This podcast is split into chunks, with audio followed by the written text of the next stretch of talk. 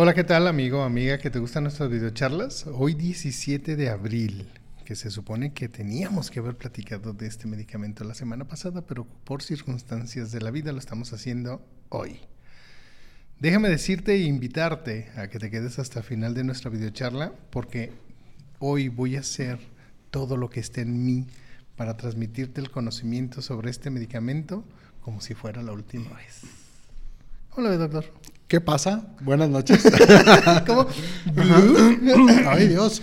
Dije, no, pues voy a tener que tomar nota hasta yo, se me hace, de todo lo que nos vas a explicar. Buenas noches a todo el auditorio, un gusto estar con ustedes nuevamente, hoy lunes, como ya lo dijo el doctor Javier, para hablar de este bonito medicamento, importante medicamento, podríamos decirlo, el que está en el cuadro de honor, ¿no? De acuerdo a la etiología del medicamento. Exactamente, y también a el trabajo de nuestro maestro Hahnemann, ¿no? Exactamente.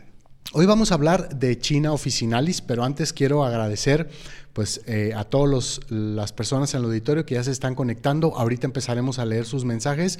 Y también agradecer a nuestros productores, el señor Raúl en la consola, el señor Eliseo en las cámaras y en el sonido. Gracias por sacarnos en punto de las 8 de la noche. Y hoy vamos a hablar de China. China Officinalis o Quina. Así Officinalis. Es. China Officinalis o la Quina Officinalis, que fue el primer medicamento experimentado por Hahnemann.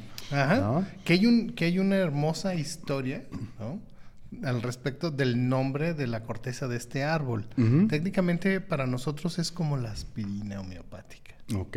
Técnicamente para nosotros es nuestra aspirina homeopática. O yo así la conozco, ajá, ¿no? A la quina.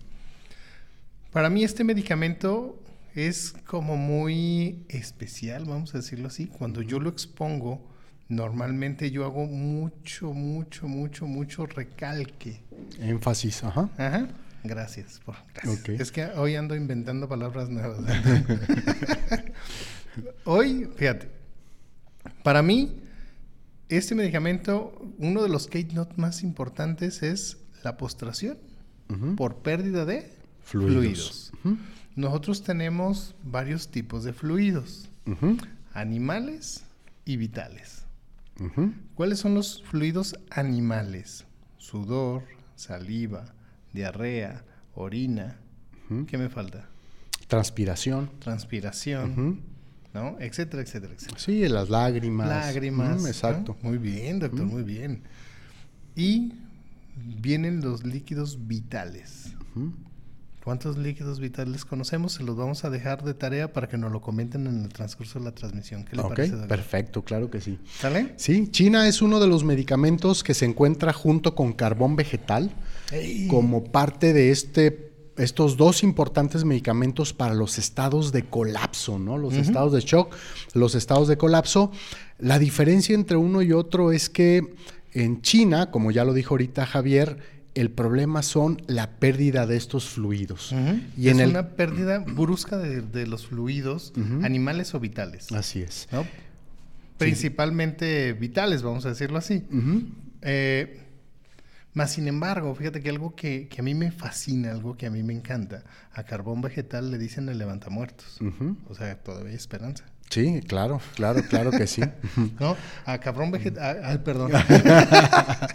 al carbón vegetal le deberíamos de decir, como el Viagra homeopático, porque es el que levanta al muerto. Así es. ¿Cierto? Ajá. Entonces, esta es la aspirina homeopática. Así es. Sí sabes que tienen una posición de cama similar, tanto carbón vegetal como China. Sí, así es. A ver, platícanosla. Ambos se acuestan boca arriba y sienten que se están como hundiendo en la cama, ¿no? Tiene un nombre, fíjate que eso tiene un nombre, es enclaustrado. Ok. Se sienten en claustro, espero haberlo dicho bien. Sí. En la cama. Es esta sensación como que se están hundiendo. Ajá. Si alguna vez alguno de ustedes ha tenido la curiosidad de experimentar un medicamento que se llama Salvia Divinoris, hay Salvia Officinalis, que normalmente esa nosotros la vamos a encontrar principalmente como para la barca Ocotlán, para las cuestiones como montañosas, casi junto donde encontremos Árnica Montana, vamos a encontrar a la salvia. La salvia officinalis, aquí hay muchísima y normalmente se utiliza para productos de jabones, champuses, cuestiones de belleza, ¿no? Productos para la ayuda de la belleza. Así es. O del aseo, ¿no? La Divinoris, déjame decirte, aprovechando, ¿sí sabías que este domingo fue algo del Señor de la Misericordia?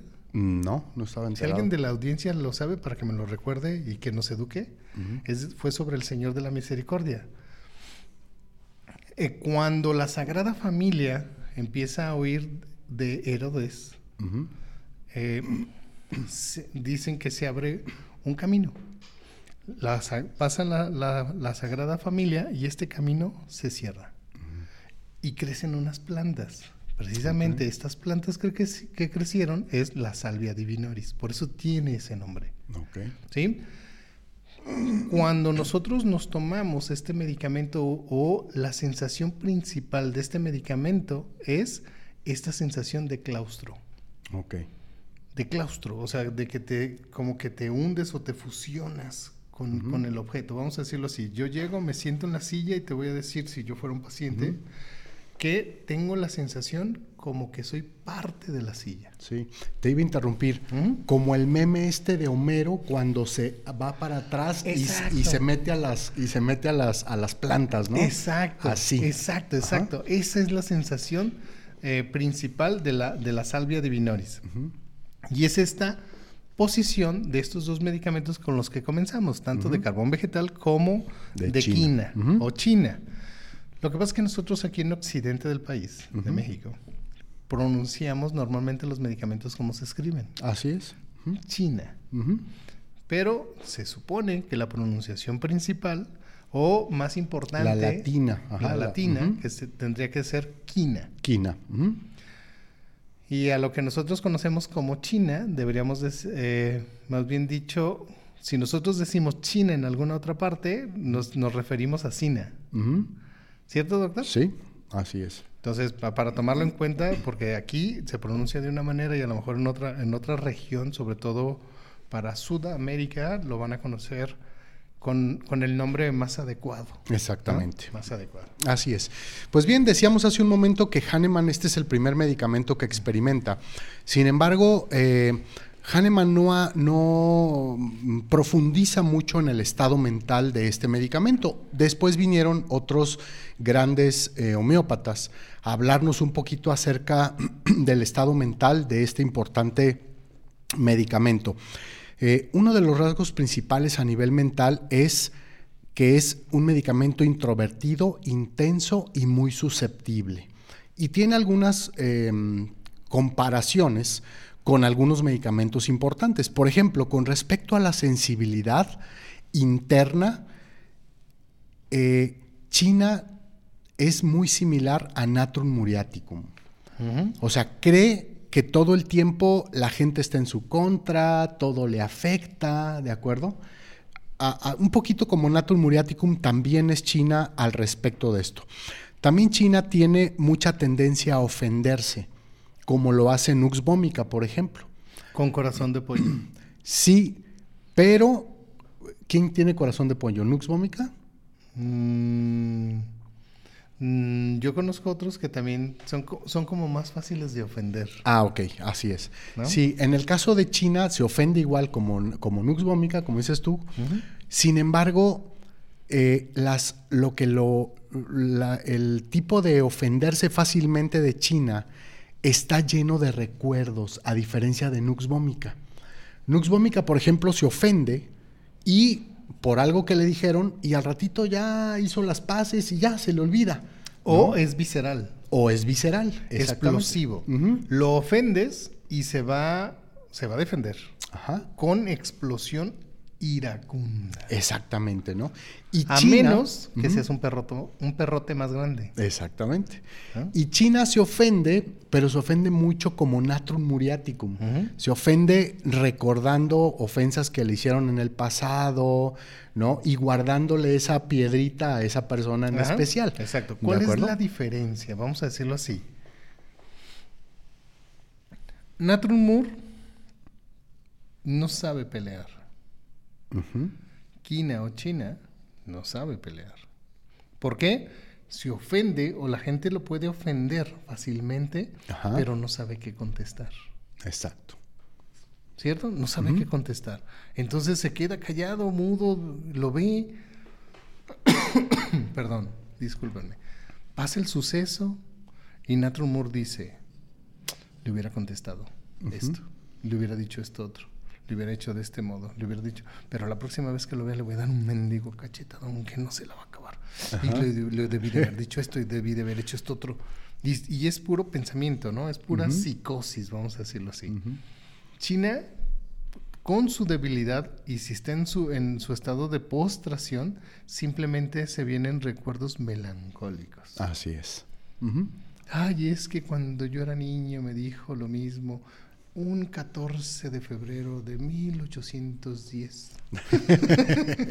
Como eso de las 11 de la mañana me volteó a ver feo. Pero ya no me acuerdo por qué, pero me volteó a ver feo. Exacto, así es. Bien, pues resulta que esta combinación de sensibilidad, idealismo y extrema delicadeza hacen de China un remedio bastante útil para los adolescentes quinceañeros, dice la materia médica. Pubertos. Para los pubertos, ¿no? Que se ofenden fácilmente, que son introvertidos, que son muy susceptibles a las cosas que los rodean, que nadie los quiere. Todo el mundo los odia. Exactamente. Mejor que se coman un gusanito, como dice la canción. ¿De acuerdo? Bien. China tiene una gran excitabilidad, o dice la materia médica, un eretismo nervioso, ¿no? Ver, o sea, vez, ¿cómo? Un eretismo nervioso. O sea, los nervios están de punta. ¿De acuerdo? Un eretismo nervioso. Ya. ¿De acuerdo? Y este eretismo nervioso, o sea, este que siempre está nervioso por muchas cosas, llevan a China a tener muchos problemas de sueño, porque China se acuesta a dormir, ¿de acuerdo? Y cuando está acostado, empieza a tener muchos pensamientos de cuestiones idealistas donde él se convierte en una persona famosa o en un gran héroe, ¿no? Uy. Algo probablemente que se parece mucho a Antimonium Crudum, por ejemplo, que es un enamoradón así y en la noche. Que le canta a la luna, así y es bueno para los poemas. Así es. Pero es solitario. Es solitario. Es un amor de lejos. O un amor con P. Lejos. Así es. Perdón. Fíjense. Iba a decir, ¿usted conoce las gomichelas? Nunca he estado así con una de ellas cerca, pero sí las he visto en la gente que pone en Facebook, por ejemplo. Y sí he visto que hay, bueno, ya hay tanta variedad, ¿no? De todas estas micheladas. Hay algunas que ya traen hasta camarones y una bola de cosas, ¿no? ¿Sabe cuáles son las yaculadas? No.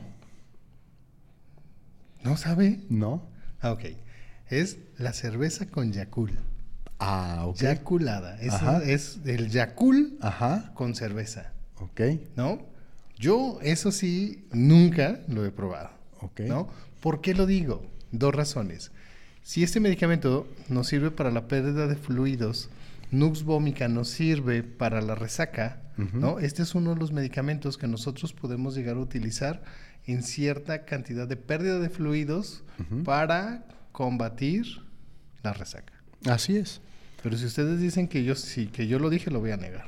Así es. Incluso, acuérdate que el problema de la resaca es la gran mayoría de las veces una deshidratación, ¿de acuerdo? Así que China, junto con Nux Vómica, tienen un gran poder, ¿no? Bueno, o China o Nux Vómica, ¿no? Porque no, luego decimos uno u otro, exacto, no. O uno u otro, ¿de acuerdo? Tienen gran poder para ayudar a las personas bajo estos problemas, de resaca y estas situaciones. Uh-huh. ¿De acuerdo? A lo mejor la resaca de Nux Vómica es una resaca que, aunque le está sufriendo, pero Nux Vómica se levanta, ya sabemos que es emprendedor, se va a chambear o hace lo que tiene que hacer. Así se esté desbaratando. Así se esté desbaratando, ¿no? Nux Vómica es el que llega el domingo a jugar su partido de fútbol y dice, padrino, ¿cómo se dice? Invítame a la caguama, vengo bien crudo, pero llegó a jugar fútbol, ¿no? En cambio, China, por la resaca, va a estar tumbado, va a estar en colapso, no se va a poder levantar, siente que se hunde en la cama, etcétera, etcétera, ¿no? ¿De acuerdo? Esas dos grandes diferencias entre este medicamento. Bien, pues Nux Vómica tiene dos grandes características clásicas. Ya lo decía el doctor Javier al principio, los malestares que siguen a la pérdida de fluidos corporales. Las hemorragias, las diarreas, las descargas, inclusive de los forúnculos. Uh-huh. Incluso, bueno, no voy a decir los fluidos...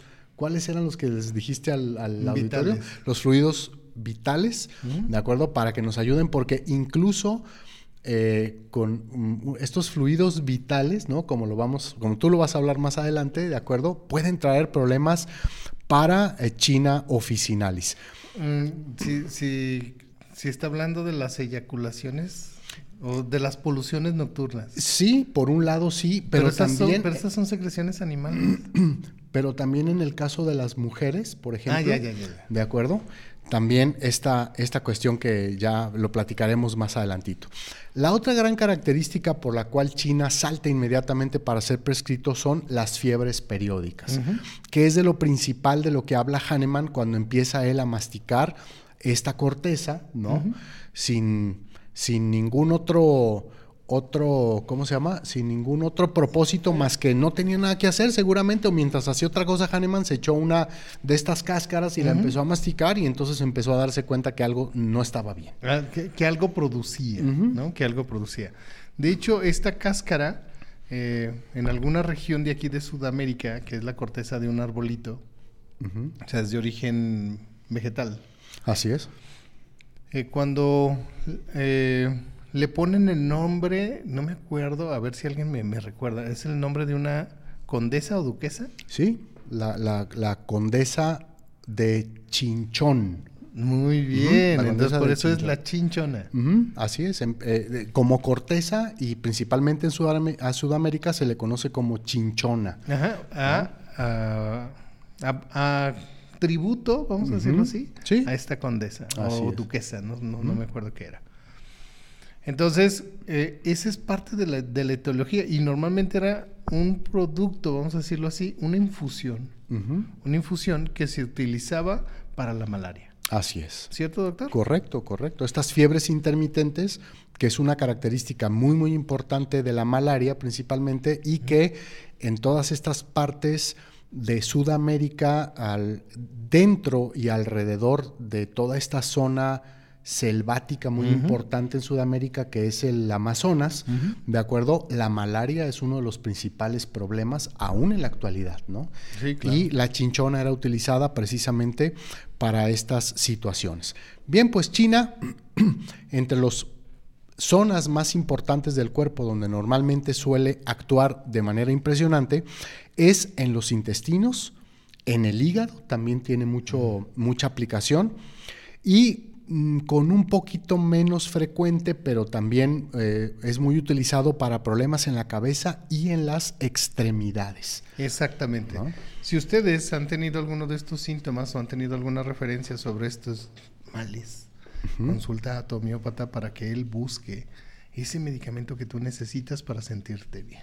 Así es. ¿Cierto, doctor? Correcto. De hecho, los problemas en la cabeza, que normalmente suelen ser dolores muy fuertes, migrañas incluso, y en el caso de las extremidades, normalmente son dolores neurálgicos y parece que están muy relacionados con la deshidratación. Uh-huh. Cuando una persona tiene deshidratación, vienen calambres, vienen todo este tipo de problemas neurálgicos. Uh-huh. Pareciera como que la pérdida de los electrolitos crea todos estos problemas neurálgicos y China justamente es el medicamento que suele regresar el equilibrio al cuerpo, ¿no? Claro, con sus buenos traguitos de agua también, ¿de acuerdo? Y para que estos problemas neurálgicos desaparezcan totalmente, ¿no? Bien, ya tenemos algunos mensajes, ya nos está levantando la mano, señor productor, así que vamos a darles lectura. Tenemos un saludo de Fabiola Torres que dice: buenas noches, saludos. Saludos, Fabiola. Gracias, Fabiola, buenas noches. Graciela Méndez dice: buenas noches, maestros, aprendiendo más siempre de ustedes, gracias y saludos y bendiciones. Saludos. Gracias, Graciela, un fuerte abrazo. Que Dios nos bendiga. Así es. Cecilia Torres dice: buenas noches, saludos. Saludos. Gracias, Ceci, buenas noches. María Dolores Estrada Ortega dice: hola, buenas noches, gracias por compartir. Gracias. Gracias a ti, María Dolores, por estar presente. Kevin Rodríguez nos dice: saludos desde Guatemala, maestros, fantástico tema. Gracias. Gracias, Kevin, un fuerte abrazo hasta allá, hasta la bella Guatemala. Y Adri Ríos dice: saludos desde la Ciudad de México, gracias por compartir sus conocimientos, maestros. Gracias. Gracias a ti, Adri, por estar presente en la transmisión. Gisela Ramírez dice: buenas noches, saludos desde el Estado de México. Gracias, Gisela, un fuerte abrazo hasta allá. Noemí Durán Bío dice: buenas noches, doctores, saludos desde Tehuacán, Puebla, gracias por compartir sus conocimientos y su tiempo, Dios los bendiga. Gracias. Gracias, Noemí.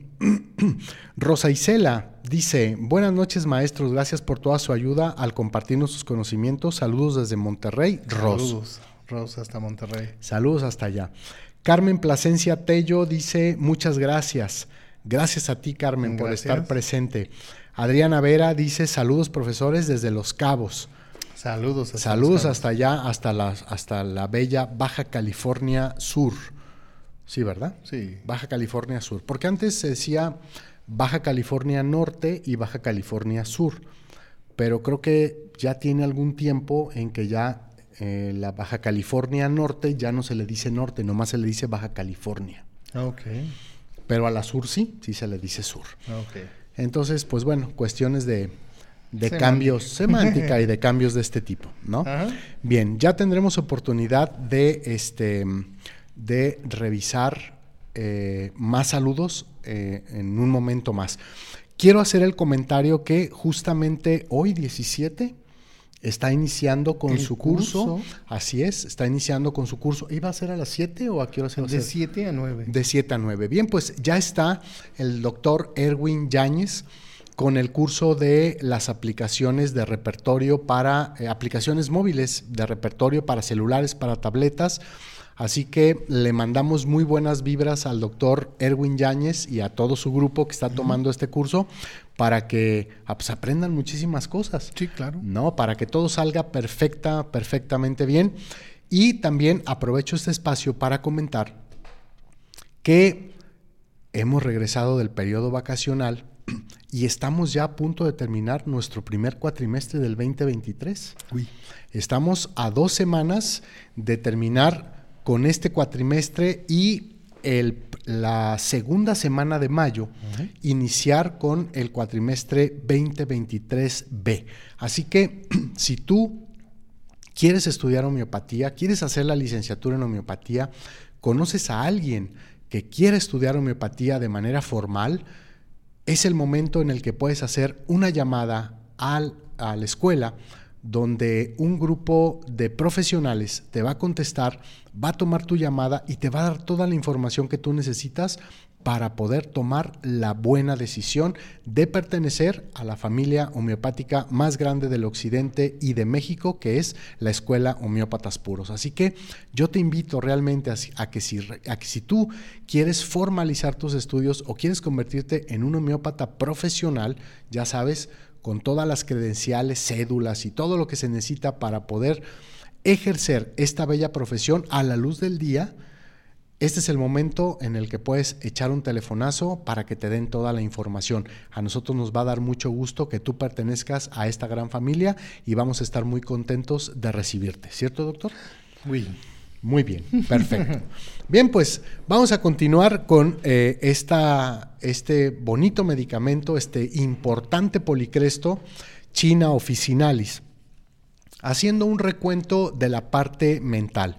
Dice el doctor Roger Morrison en su libro de Keynotes de Medicamentos que con respecto a los síntomas mentales, China tiene irritabilidad, mucha sensibilidad y mucha susceptibilidad o delicadeza. Por eso, de repente podemos confundirlo con Nux Vómica o podemos confundirlo con Natrum Muriaticum, ¿no? Por estas características importantes que tiene. Luego, algo que se puede parecer mucho a algunos de los síntomas de Antimonium Tartaricum es que China tiene pensamientos al anochecer o por la noche en la cama, y eso hace que el sueño se le vaya, no puede dormir, tiene insomnio.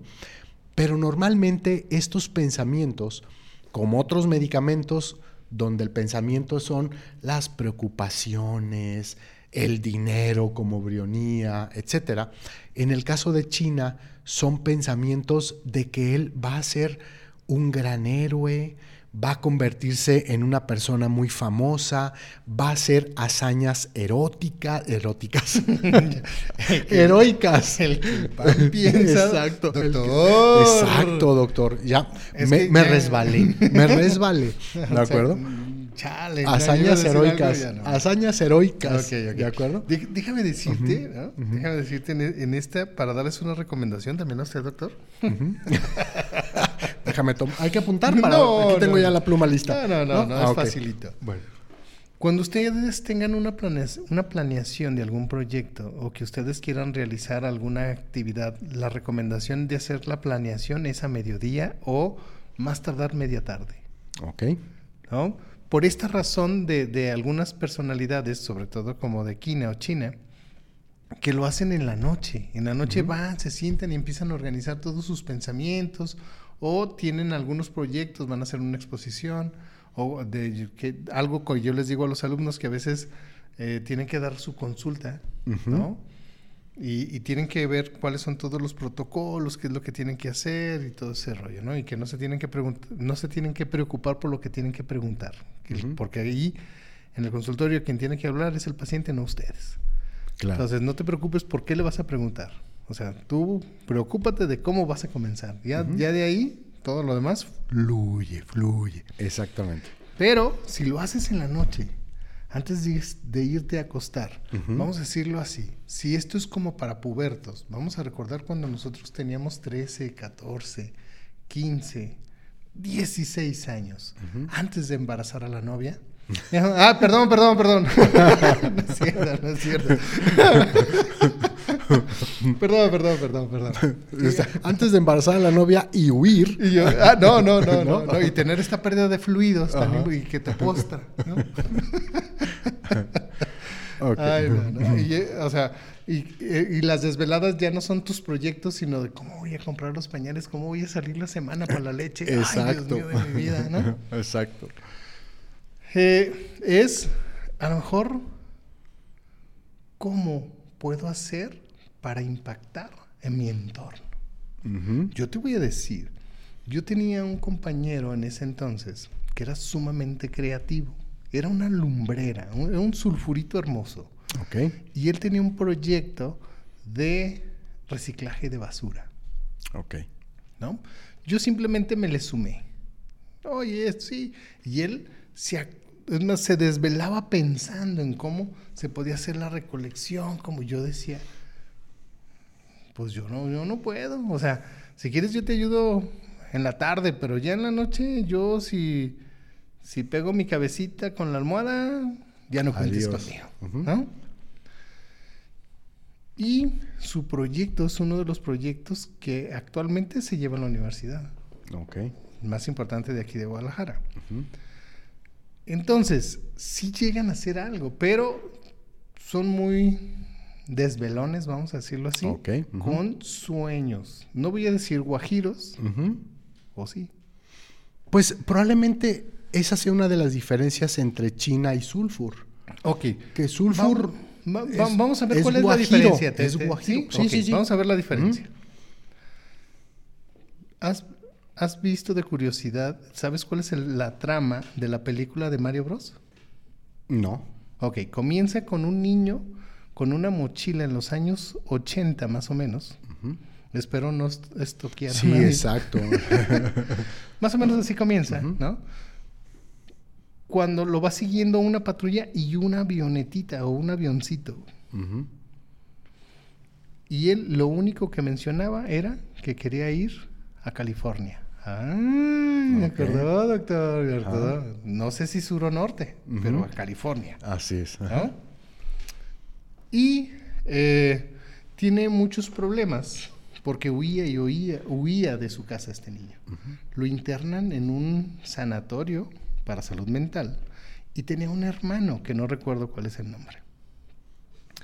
Y su hermano va y secuestra al hermano, lo saca de donde está internado, uh-huh, porque su propósito de él era llevarlo ¿a dónde? ¿A California? A California. Uh-huh. Entonces se suben a un camión de galletas, uh-huh, ¿no? O pastelillos, algo así, y le dan hasta donde se les acaba la gasolina. Okay. Llegan a un expendio, vamos a decir, algo como para comer. Había una maquinita de Mario Bros. Y el que estaba enfermito, que nada más hablaba y su única palabra que decía era quiero ir a California, empieza a jugar. Uh-huh. Y una jovencita lo empieza a guachar. Ok. ¿No? Y se da cuenta de la puntuación, el hermano y la morrilla, ¿no? Uh-huh. Entonces hacen una apuesta para ver si lo puede mejorar. Uh-huh. Hacen la apuesta, el niño vuelve a jugar y ella pues los empieza como a interrogar y les dice, ¿dónde van? A California. Entonces ella tenía información muy valiosa, uh-huh, que era sobre un concurso que iban a ganar $50,000 jugando Mario Bros. Ese juego, uh-huh, ¿no? Mario Bros. Entonces, para no estoquearles todo el asunto, uh-huh, al final, él quería ir a California. O sea, bueno, para no contarles toda la historia, porque... No, nomás les vamos a platicar el inicio y el fin de la película. Sí, pero no se lo vamos a echar a perder. Lo del medio lo pueden ver. Sí. Y bueno, para que ustedes entiendan, o sea, como el trama, el por qué el niño quería ir a California. Uh-huh. Él traía una lonchera y saliendo de esta tienda, los asaltan. Okay. ¿No? Y luego vuelven a conseguir medio dinerillo o algo y los asaltan de nuevo y se abre la lonchera del niño. Uh-huh. Y en esta lonchera había fotografías de su media hermana que se había ahogado en un río cerca de su casa. Ok. ¿Sí? Uh-huh. Entonces, bueno, huyen, los atrapan, los siguen, huyen, los atrapan, siguen, llegan al concurso, lo ganan. Uh-huh. Ven sus familiares, quienes los estaban buscando, ven cómo gana este concurso. Uh-huh. Y ya los llevan de regreso y de pronto pasan por un lugar donde se ven unas figuras como de dinosaurios. Uh-huh. Sí, como de dinosaurios. Ok. Y resulta que él traía una foto donde era el último lugar donde estuvieron toda su familia juntos. Uh-huh. Entonces, técnicamente, él quería ir a California, al último lugar donde él había estado con su hermana. Okay. ¿Sí? Y a dejar esa lonchera o enterrarla en ese lugar. Okay. Con todos los recuerdos de su hermana. Técnicamente, uh-huh, esta es como la paradoja. Y técnicamente en este tipo de juegos, a la mayoría de nosotros cuando éramos adolescentes nos encantaba jugarlos porque si tú te fijas los monos son pequeños, uh-huh, y los malvados o los muñecos son grandes. Uh-huh. Entonces esto representa más o menos como cuando nosotros éramos pequeños y nuestros padres eran grandes y a pesar de las dificultades en las que íbamos presentando poco a poco íbamos subiendo de nivel. Okay. ¿No? Uh-huh. Hasta lograr ganar o perder el juego. Claro. ¿No? Este tipo de pensamientos, uh-huh, es de China. Exactamente. Así, o sea, es. Uh-huh. Que son pensamientos que están relacionados con... no son ilusiones. No. Sulfur es una ilusión. Sí, exacto. Es algo guajiro. Nuevo. Es un sueño guajiro, uh-huh, ¿no? Esto está relacionado con algo verdadero. Así es. ¿No? Es una ilusión que está basada en algo verdadero. Uh-huh. La hermana existió. Él, uh-huh, tenía un objetivo de recordar o ir al último lugar en el que había estado con su hermana. Porque hay una parte donde él dice, todos se dan por vencidos y dicen, no, ya vamos a regresar a la casa. Y él dice, vamos a continuar, vamos a lograrlo. Entonces todo se sorprende porque la única palabra que decía era quiero ir a California. Uh-huh. California, ¿no? Uh-huh. Entonces cuando dice, pues se sorprenden y bueno, les da ánimo y vuelven al objetivo. Entonces es esta actitud de China con sus sueños, uh-huh, pero no lo hace a mediodía, no lo hace a media tarde, lo hace en la noche, al quererse dormir. Exactamente, así es. ¿Sale? Otra gran característica de este medicamento es que tiene temor a los animales, incluso a los animales domésticos, uh-huh, principalmente a los perros. Ajá. China le tiene miedo a los perros, ¿de acuerdo? Con respecto a los síntomas generales, debemos de recordar que el keynote más importante de este medicamento es que agrava por la pérdida de fluidos. Decía Javier hace un momento, ¿de acuerdo? Los fluidos animales y los vitales. Ok, animales, poluciones, ajá, eyaculaciones, uh-huh, ¿no? Por amamantar, así es. Sudor, uh-huh, diarrea, uh-huh, salivación, uh-huh, llorar, transpiración, uh-huh, ¿no? La pérdida más importante normalmente es la diarrea. Uh-huh. Así es, porque ya dijimos que China es un medicamento que afecta a los intestinos. Ajá, exactamente. ¿De acuerdo? Y su diarrea tiene ciertas características, doctor. Y okay. Olor. Sí, adelante. Si quieres, platícanos ahorita. vamos a llegar ahí, pero adelante. Perdón. ¿Ah? Hablando de Nux Vómica, o sea, es que me encantan los temas escatológicos, doctor. Vamos a hablar de caca. Venga. Ok. Nux Vómica tiene heces lientéricas o lietéricas. Lientéricas. Ajá. Eso quiere decir que se come el pepino en rebanadas y lo hace completo. Uh-huh. Exactamente. Sí. Salen pedazos de alimento sin digerir. Ok, y es comida lientérica o heces lientéricas. Mal digerida. Uh-huh. Si se comió un pedacito de jitomate, salen los trozos de jitomate. Así es. Uh-huh. ¿No? Yo por eso no me gusta comer elote a veces. Ok, hay que masticarlo bien para que no... Es que si no, después me salen granos ahí. Exactamente. Perdón.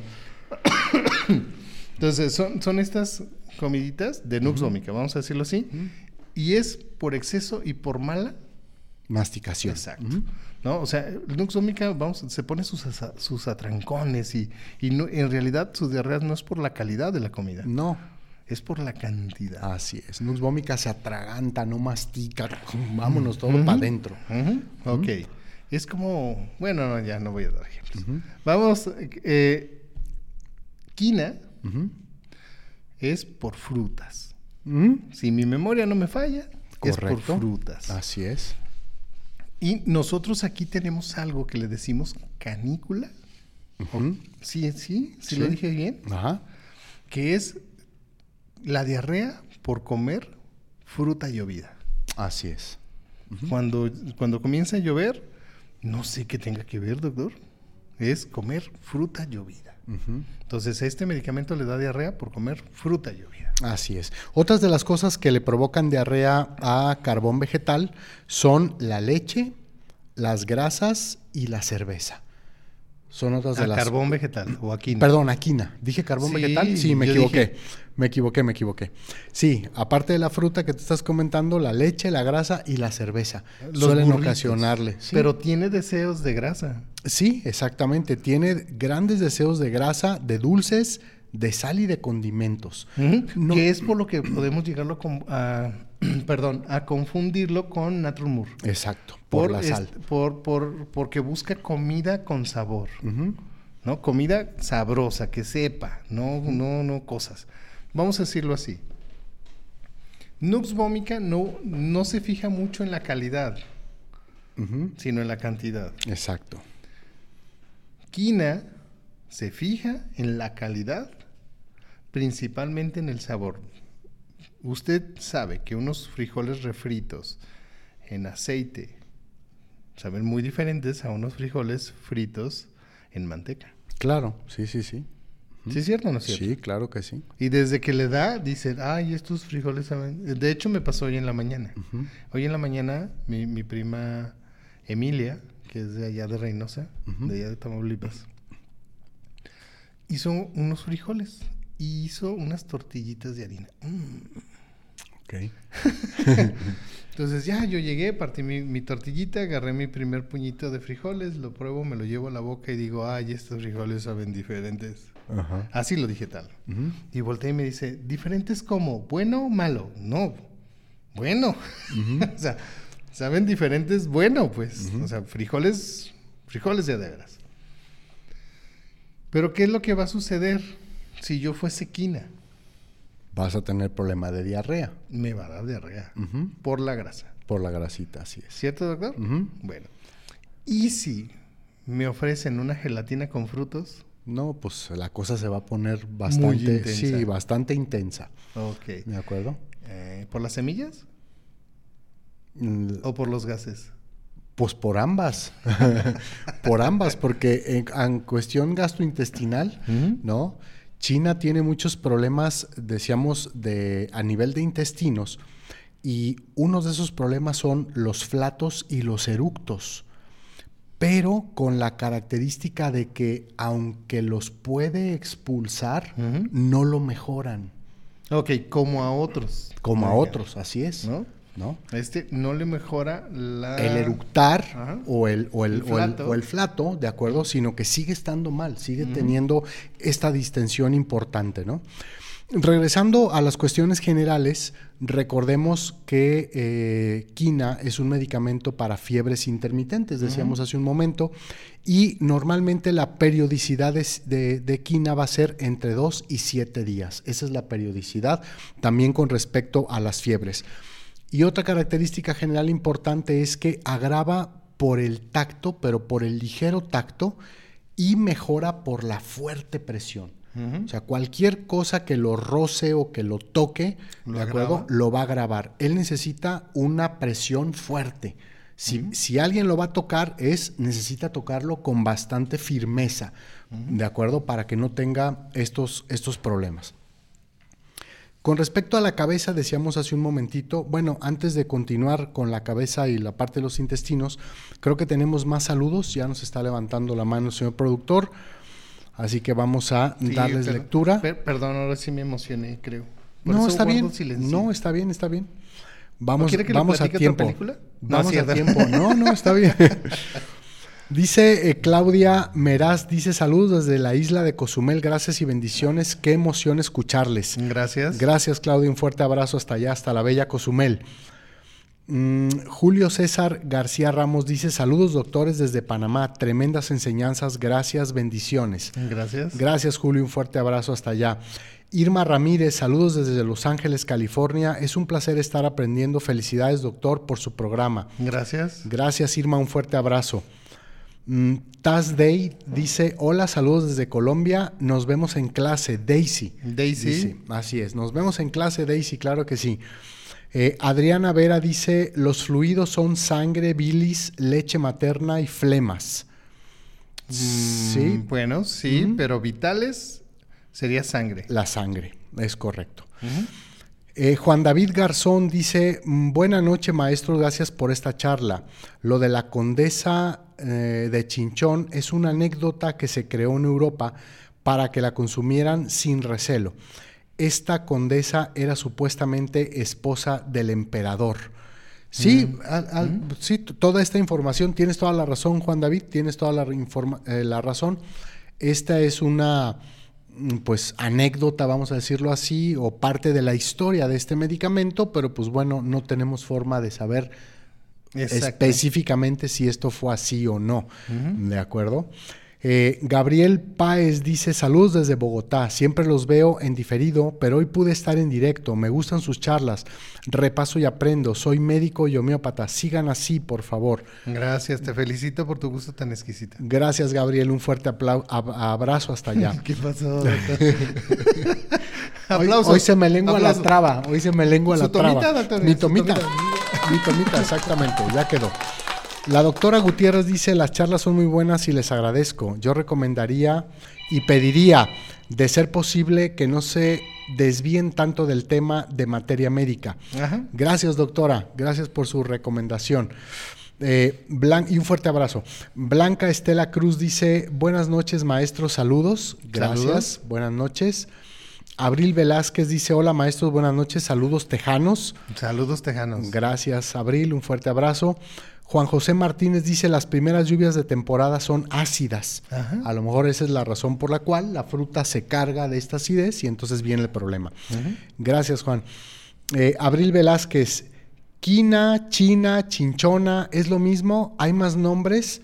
Pues creo que sí hay más nombres, principalmente nombres ya regionales, ¿de acuerdo? Pero no los tenemos en este momento, Abril, pero con muchísimo gusto los investigamos. También tenemos saludo de Inés A, que dice gracias por compartir. Gracias a ti, Inés, un fuerte abrazo. Y Andrea Vera, que dice saludos, mis grandes maestros de la medicina de ayer, de hoy y del futuro. Gracias. Gracias, Andrea. Luz María García Ramírez dice gracias por su conferencia, pues hacen en cada una un espejo del medicamento. Gracias. Gracias, Luz, un fuerte abrazo. Andrea nuevamente dice, lo sigo desde Cerro Azul, Veracruz. Saludos. Gracias, hasta Cerro Azul, Veracruz, exacto. Carmen Robles Trujillo dice, gracias por sus enseñanzas, profesores, nos vemos mañana en clase, profe Belisario, saludos. Saludos. Gracias, Carmen, claro que sí. Yoli Mosqueda dice, saludos desde La Blanca, Mérida, Yucatán. Saludos. Gracias, Yoli, hasta allá, un fuerte abrazo. Amelie Hernández, muchas gracias por sus charlas. Angélica Hernández. Gracias. Gracias, Angélica, un fuerte abrazo.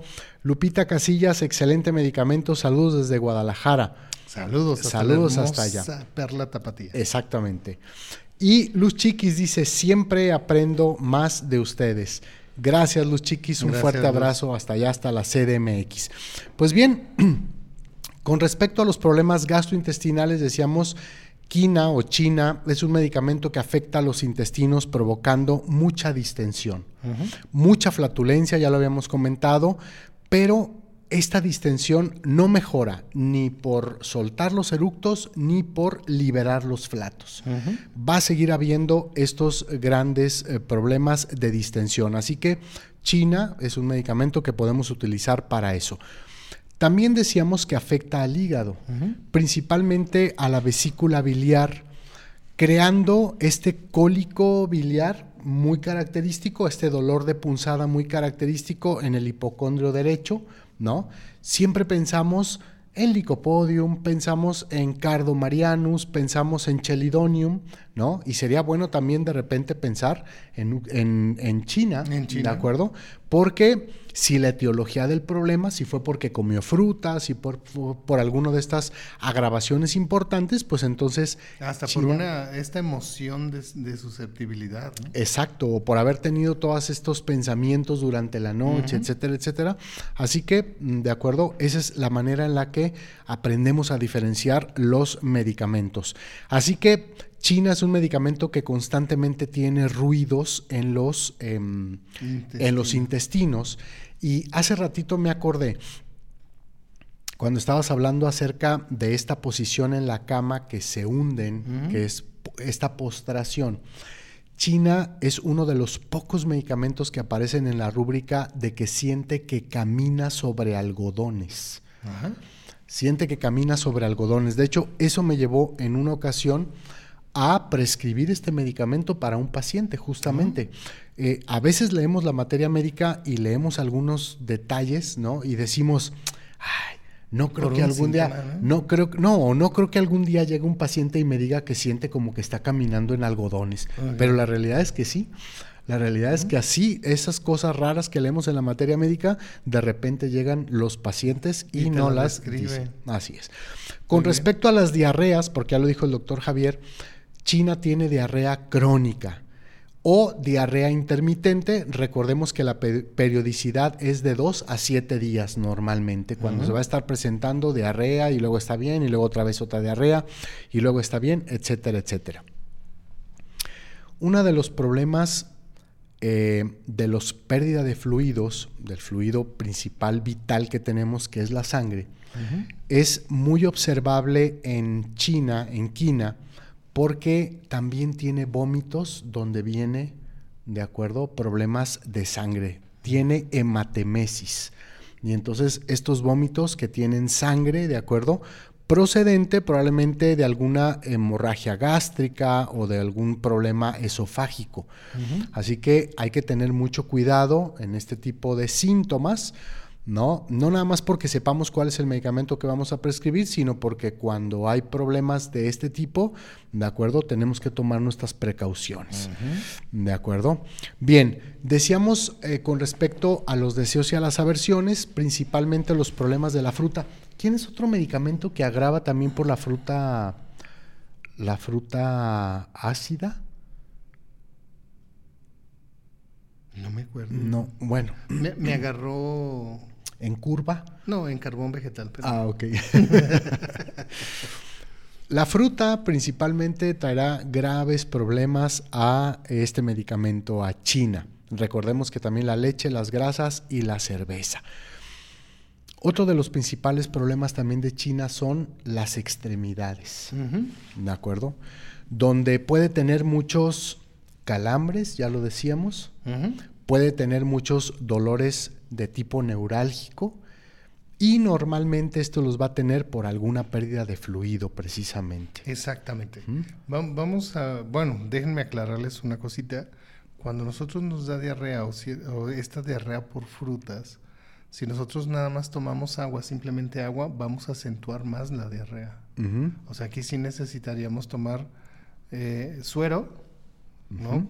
Con estos electrolitos, perdón, que serían como estos minerales que vamos perdiendo con esta pérdida de fluidos, se van uh-huh. muchos de los minerales. Así es. Entonces necesitamos recuperarlos rápidamente. Si nosotros no tomamos suero y recurrimos al agua, vamos a recordar que el agua embotellada de ahorita tiene como el suministro justo y algunos no tanto de los minerales que necesitamos. Uh-huh. Entonces, técnicamente nos va a dar un poco más de sed y la diarrea se acentúa. Exactamente. ¿Cierto? Así es. Yo creo que, podemos recurrir a uno de estos sueros comerciales, ¿no? Que encontramos en todas las tiendas, o hay muchas recetas en internet de sueros caseros, uh-huh. que podemos hacer con un poco de agua, limón. Y si no, pues vamos a nuestro centro de salud cercano y pedimos un sobrecito de suero y lo preparamos en casa. Exactamente. ¿No? Que sería lo más como recomendable o sano. Uh-huh. Así es, porque trae el suministro, como tú lo dices, de electrolitos necesarios que necesita el cuerpo. Uh-huh. Así es. Bien, pues en las piernas, en las extremidades, brazos y piernas, llega a tener estos problemas neurálgicos, decíamos, precisamente por la pérdida de fluidos, en este caso la deshidratación. Todos estos electrolitos que son los que mejoran la conducción eléctrica en el cuerpo, al no estar, pues entonces los nervios, este eretismo nervioso que tiene China, ¿verdad? Hace de las suyas y entonces empieza a doler por todos lados. Exacto. Empieza a haber calambres por todos lados. Decíamos también, ya para concluir con la información que el doctor Javier preparó de China para todos nosotros el día de hoy, el asunto del sueño.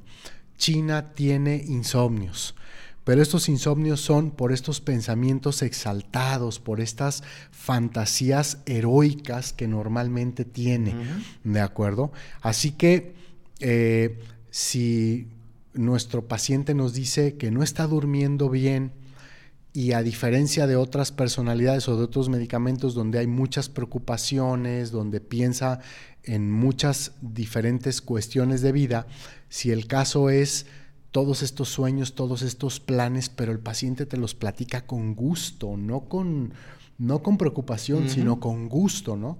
Entonces, China puede ser el medicamento que probablemente necesite nuestro paciente. Uy. Bien. Pues esa es la información que el doctor Javier preparó para todos nosotros el día de hoy de este importante policresto. Decíamos, el primer medicamento con el que Hahnemann inicia, como diría nuestro querido Chavo del Ocho, sin querer queriendo, ¿de uh-huh. acuerdo? Todo lo que ahora conocemos como homeopatía. Exacto. ¿De acuerdo? Ahí fue donde empezó el gran viaje del maestro de Meissen, el doctor Christian Federico Samuel Hahnemann Spies. ¿Sí lo dije los nombres correctamente? ¿Quién sabe, verdad? Bueno, el doctor Hahnemann Spice, el maestro de Meissen. Bien, pues hemos llegado al final de esta transmisión. Para mí ha sido un gusto poder compartir con todos ustedes una hora más de su valioso tiempo, en el cual todos, ¿verdad?, podemos aprender un poquito más acerca de algún medicamento, acerca de algún keynote importante, acerca de la salud y de la homeopatía de manera general. Así que gracias a todos ustedes allá en casa por sus comentarios. Un fuerte abrazo para todos y recuerden, están nuestras redes sociales, estamos en Facebook, estamos en YouTube. Vean mucho material que ya casi 4 años vamos a cumplir en septiembre, no nos falta mucho, ajá, ¿de acuerdo? 4 años de transmisiones ininterrumpidas, una vez por semana, así que hay muchísima información de la cual se puede aprender. Pueden dejarnos un like, hacernos un comentario, porque de todo eso nosotros aprendemos, crecemos y mejoramos. Gracias a nuestros señores productores, el señor Eliseo, el señor Raúl, que siempre están puntuales para sacarnos a la transmisión en punto a las 8 de la noche. Y gracias, Javier, por tu invitación, gracias a usted, de estar aquí contigo todos los lunes compartiendo con el auditorio. Te dejo para que nos despidas. No, gracias a usted, gracias a usted.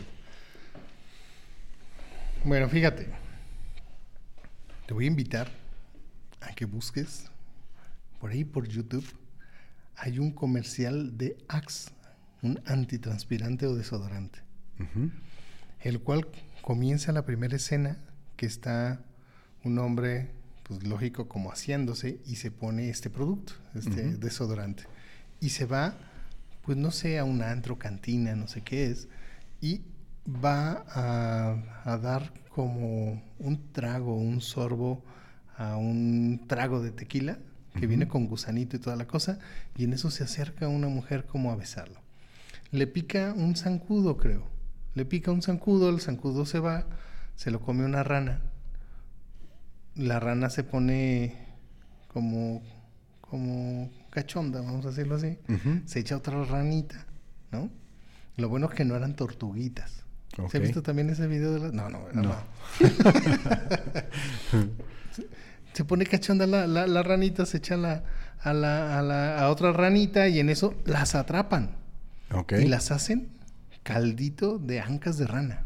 Uh-huh. Y estaba un señor ya mayor, de la tercera edad, comiéndose estas ancas de rana, y de pronto lo ve una mujer, llama la atención y se lo lleva a la cama. Y esta acción pues lo lleva al panteón.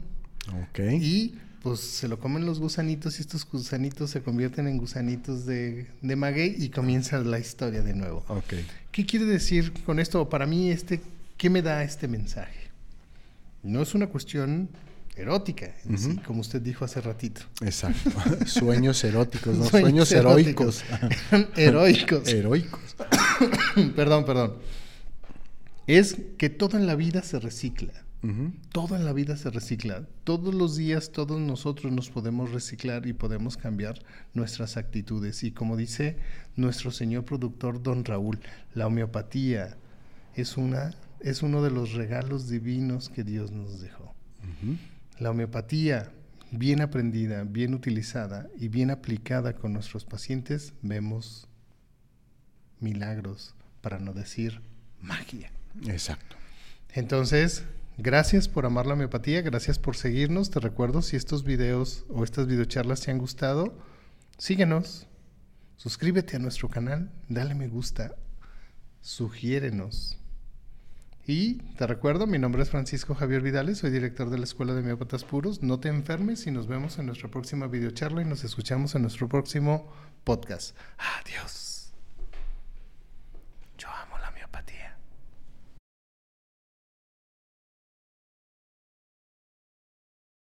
¿Qué te ha parecido el simposio?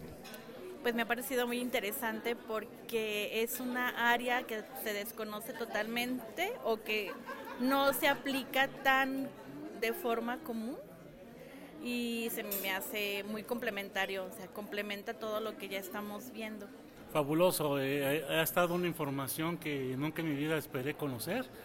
Los maestros están a la altura, me sorprende, y estoy muy contento, y entonces voy a estar regresando año con año. me ha sido muy complementario porque pues en realidad la taxonomía de las especies, de la clasificación de las plantas es muy amplia y para hacer una síntesis de más de 10.000, 15.000 o 40.000 especies diversificadas en el mundo, creo que ha sido muy aterrizado, muy puntual información. Es interesante porque vemos otra perspectiva de otro país, otro estilo de manejar la homeopatía, de utilizar las plantas, de utilizar los conocimientos pues igual de Hahnemann, al igual de las culturas. Y lo interesante de ella, pues lo que comentaban al inicio, que nada más es el organón y un libro de ella, los únicos que están traducidos al hebreo. Entonces es algo interesante conocer y ampliar más nuestra visión homeopática. Pues mira, se me ha parecido muy interesante, tiene como mucho contenido muy innovador. De repente sí es así como que mucha información y digo, ay caray, espérame, déjame lo organizo, pero sí es muy, muy interesante, muy, muy innovador. Me ha parecido excelente la ponencia, pienso que es magnífico, la admiro porque ha dedicado mucho tiempo de su vida a investigar, hacer la conexión con la evolución y de una forma más holística la homeopatía, y yo pienso que todos los homeópatas necesitamos eso, abrir nuestra mente a ver la homeopatía como lo que es una cosa hermosa, grandiosa, maravillosa, y estoy muy contenta de haber venido, vine desde Washington al congreso, al simposio, y la verdad me encantó. Me encantó. Mi esposo no es homeópata, es paramédico. Él es del área de medicina, pero nada que ver con homeopatía.